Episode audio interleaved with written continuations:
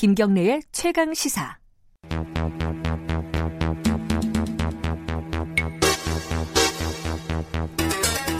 굵직한 사건의 이면을 들여다보고 깊이 있게 파헤쳐보는 시간입니다. 추적 20분. 오늘도 두 분 나와 계십니다. 먼저 박지훈 변호사님 안녕하세요. 네, 안녕하세요. 박지훈입니다. 그리고 한겨레 신문 김한 기자님 안녕하세요. 네, 안녕하세요. 오늘은 아까 저기 뉴스 브리핑 할 때 채널 A 뭐 재승인 조건부 재승인 네. 관련해서 좀 다뤘었는데 이 얘기는 조금 가볍게 넘어갔습니다. 여 기, 서 하려고요. 자, 채널 A 기자와 현직 검사장 간의 유착 의혹. 저 이걸 정리를 좀 해보겠습니다. 지금 총장이 수사를 지시했어요, 이 부분을. 근데 그게 아, 그 맥락이 뭔지 모르겠더라고요. 왜냐하면은 처음에 감찰을 하니만이 뭐 이 얘기 있다가 네. 그리고 뭐 진상 조사를 하니만이 하다가 갑자기 수사를 들어가 버렸어요. 이거 뭘 어떻게 해석해야 돼요, 김한 기자? 그러니까 감찰을 거부하고 인권부에 사실 맡겼을 때부터 음. 수, 기능은 수사 죄송합니다. 기능은 네. 수사거든요. 네. 그런데 이제 인권부는 이런 거죠. 이 검사가 피의자를 뭐 혹독하게 다뤘다든지 음. 뭐 이런 부분들에 대한 이제 수사. 그러니까 음. 검찰 내부의 어떤 이제 수사 관행이나 뭐 이런 부분들을 이제 주로 네. 보는 것으로 기능적으로 됐었는데 그러니까 정상적이라고 보면 원래 이제 감찰을 하는 게 맞았는데 네. 그리고 감찰부장이 감찰하겠다고 했던 거잖아요. 네. 근데 이제 그걸 이제 거절하고 수사 인권부에 배당할 때부터 이미 뭐 수사를 가겠다라는 의지를 음. 보여줬던 것 같고요. 그리고 이제 총선이 끝나자마자 바로 어, 수사 지시를 내렸습니다. 음. 근데 감찰보다 그렇죠. 수사가 난 거예요?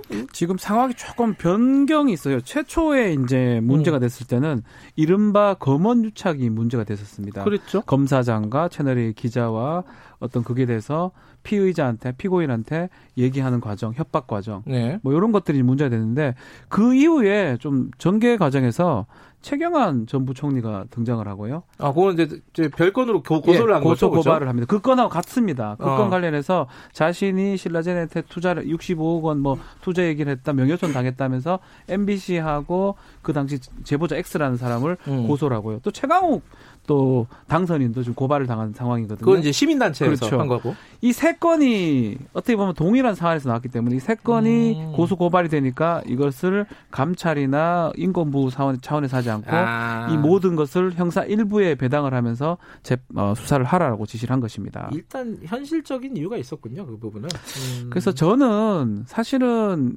건수가 다 다르다고 봐야 될 것 같거든요. 네. 제 개인적 생각입니다. 이거는. 네.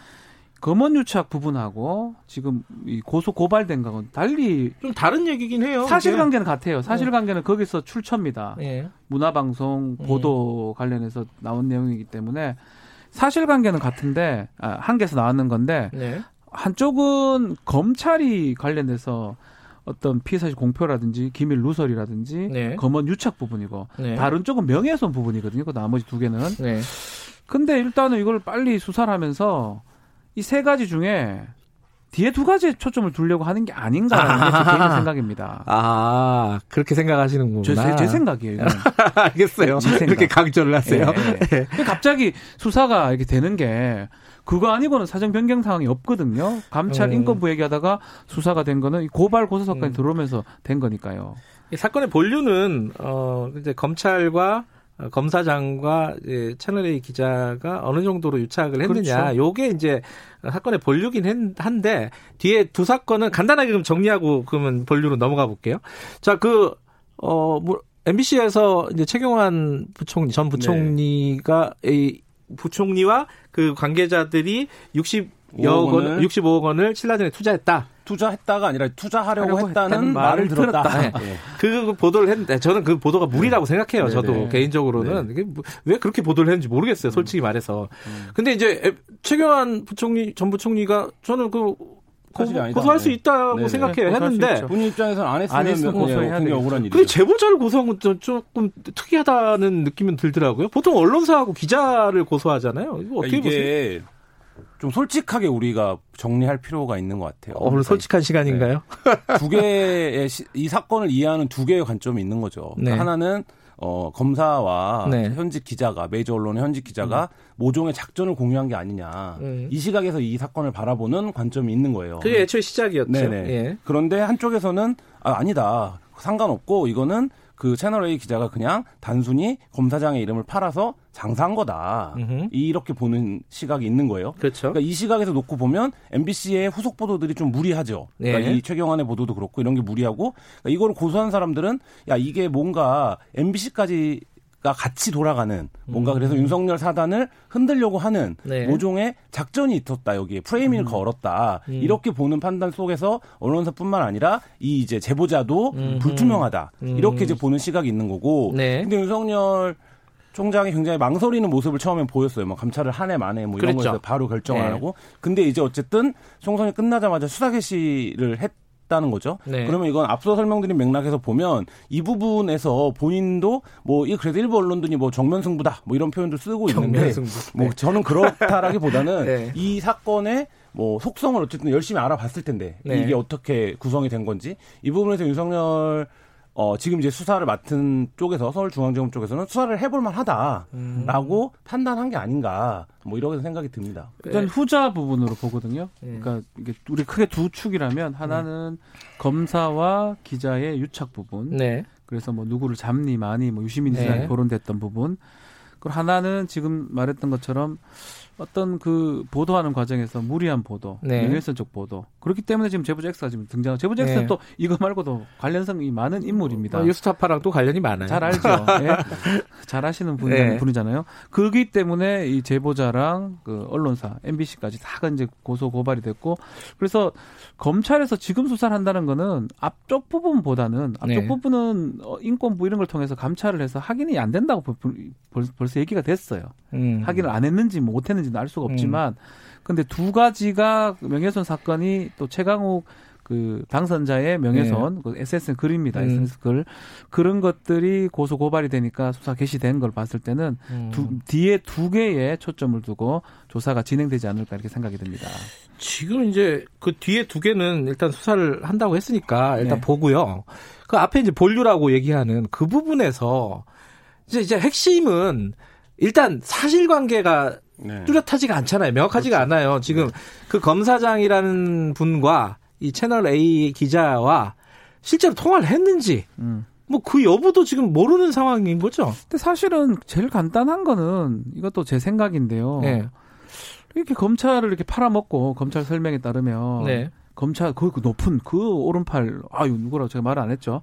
아주 높은 사람을 이렇게 하면 말해도 돼요 사실. 네, 한모 다, 검사장. 예. 어그 정도면 전격적으로 압수수색을 한다든지 해서 예. 그이 이 기자 예. 채널의 이 기자의 뭐들 이렇게 뭐 통화 내역이라든지 분석을 해보면 금방 나오거든요. 거짓말했다는 게. 근데 이게 지금 그 관련된 사실관계를 입증할 수 있는 자료를 채널 A와 MBC가 갖고 있는 거잖아요. 근데 그걸 두개 갖고 제대로, 제대로 제출하지 않기 때문에 협조하지 않기 때문에 음. 제대로 못 한다고 하는데 그것을 확보할 수 있는 기관은 우리나라에서는 검찰밖에 없습니다.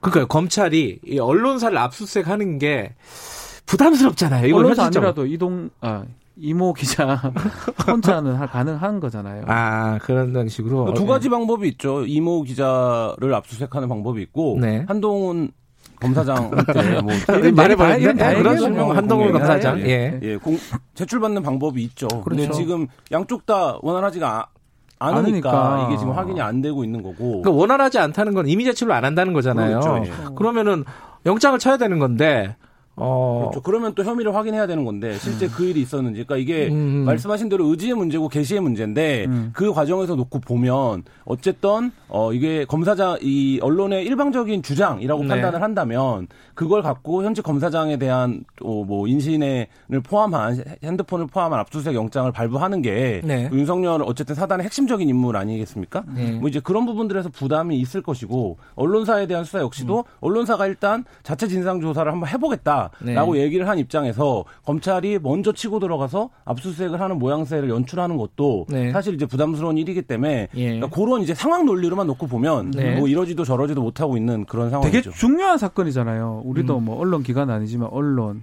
저도 법조도 계속 있는데 네. 이 유착된다는 건 상상도 할 수 없는 일이거든요.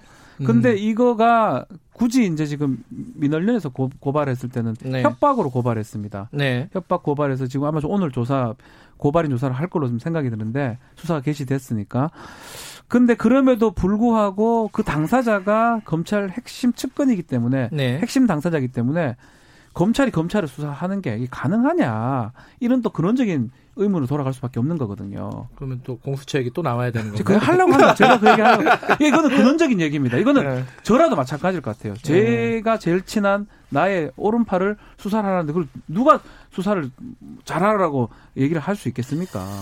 그건 너무나 당연한 거거든요. 예. 근데 그 부담도 있을 거예요. 왜냐하면 유력한 검사고 법조 기자였는데 통화를 했을 가능성이 꽤 높거든요. 네. 네. 그렇죠. 그러니까 이번 건이 아니더라도 예, 평소에 예. 통화를 했을 가능성이 있기 때문에 뭔가 뭔가 내역이 나오면은 통화 자주 했던 기록이 있으면 굉장히 부담스러운 상황이 돼버리잖아요.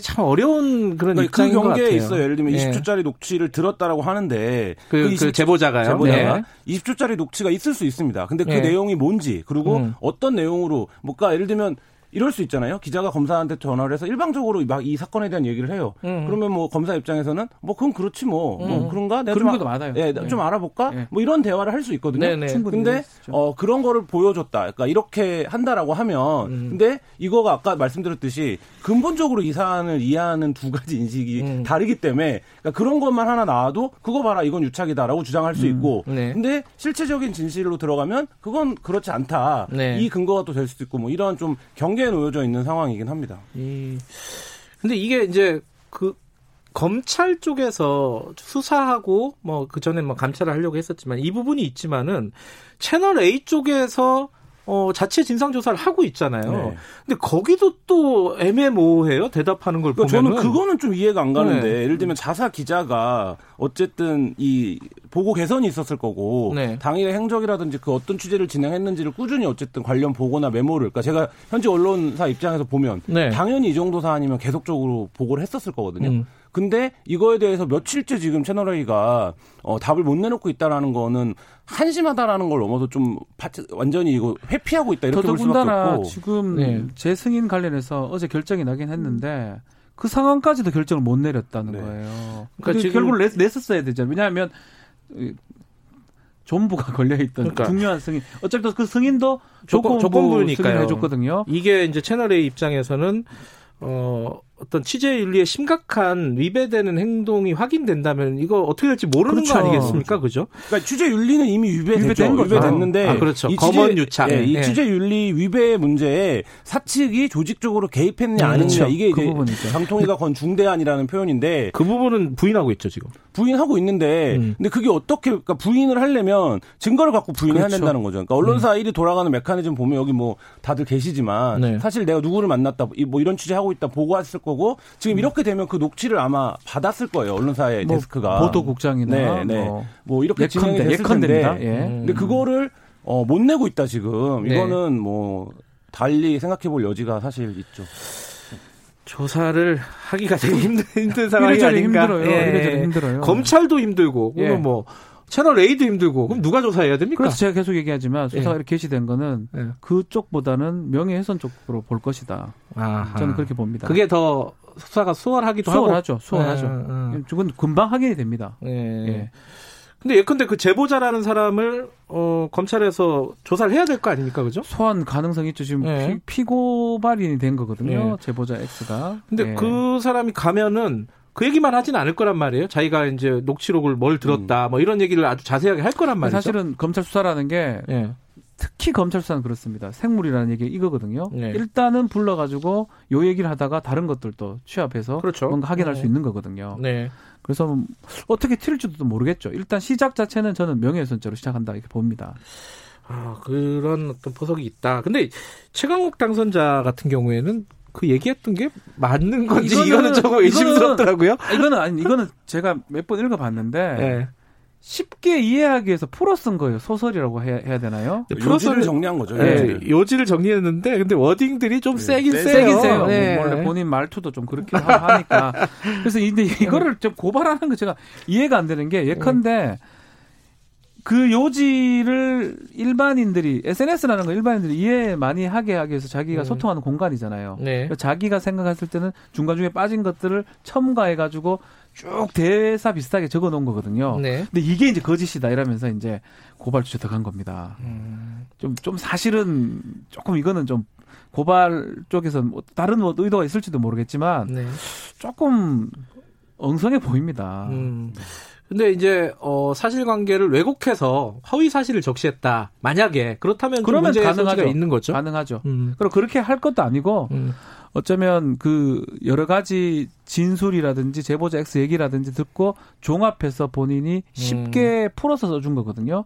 그거만 확인되면 이게 혐의가 있는 혐의가 확인될 것 같아요. 뭐 최강욱 당선인의 혐의가 저는 뭐 법, 법리적으로 인정될 음.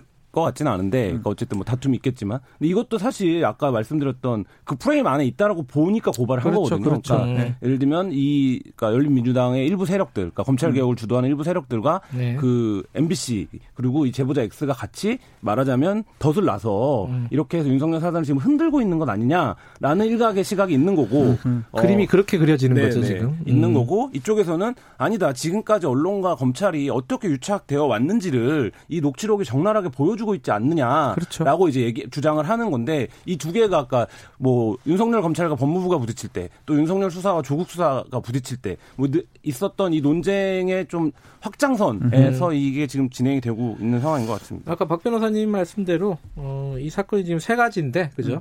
어, 검언 유착이 네. 있는 거고 그다음에 그 최경환 그 최경환 쪽이 있는 거고 그다음에 최강욱, 최강욱 당선인 쪽이 있는 음. 거고 이 세 가지 1, 2, 3번 중에 수사가 어떻게 진행이 되는지를 한번 유심히 보시면은 보면 알 거예요. 네. 어, 나중에 이제 평가할 대목들이 좀 있을 것 같습니다. 오늘 여기까지 듣죠. 고맙습니다. 네, 감사합니다. 감사합니다. 네, 박지훈 변호사 한겨레 신문 김한 기자였습니다. 지금 김경래 최강 시사 듣고 계신 지금 시각은 8시 46분입니다.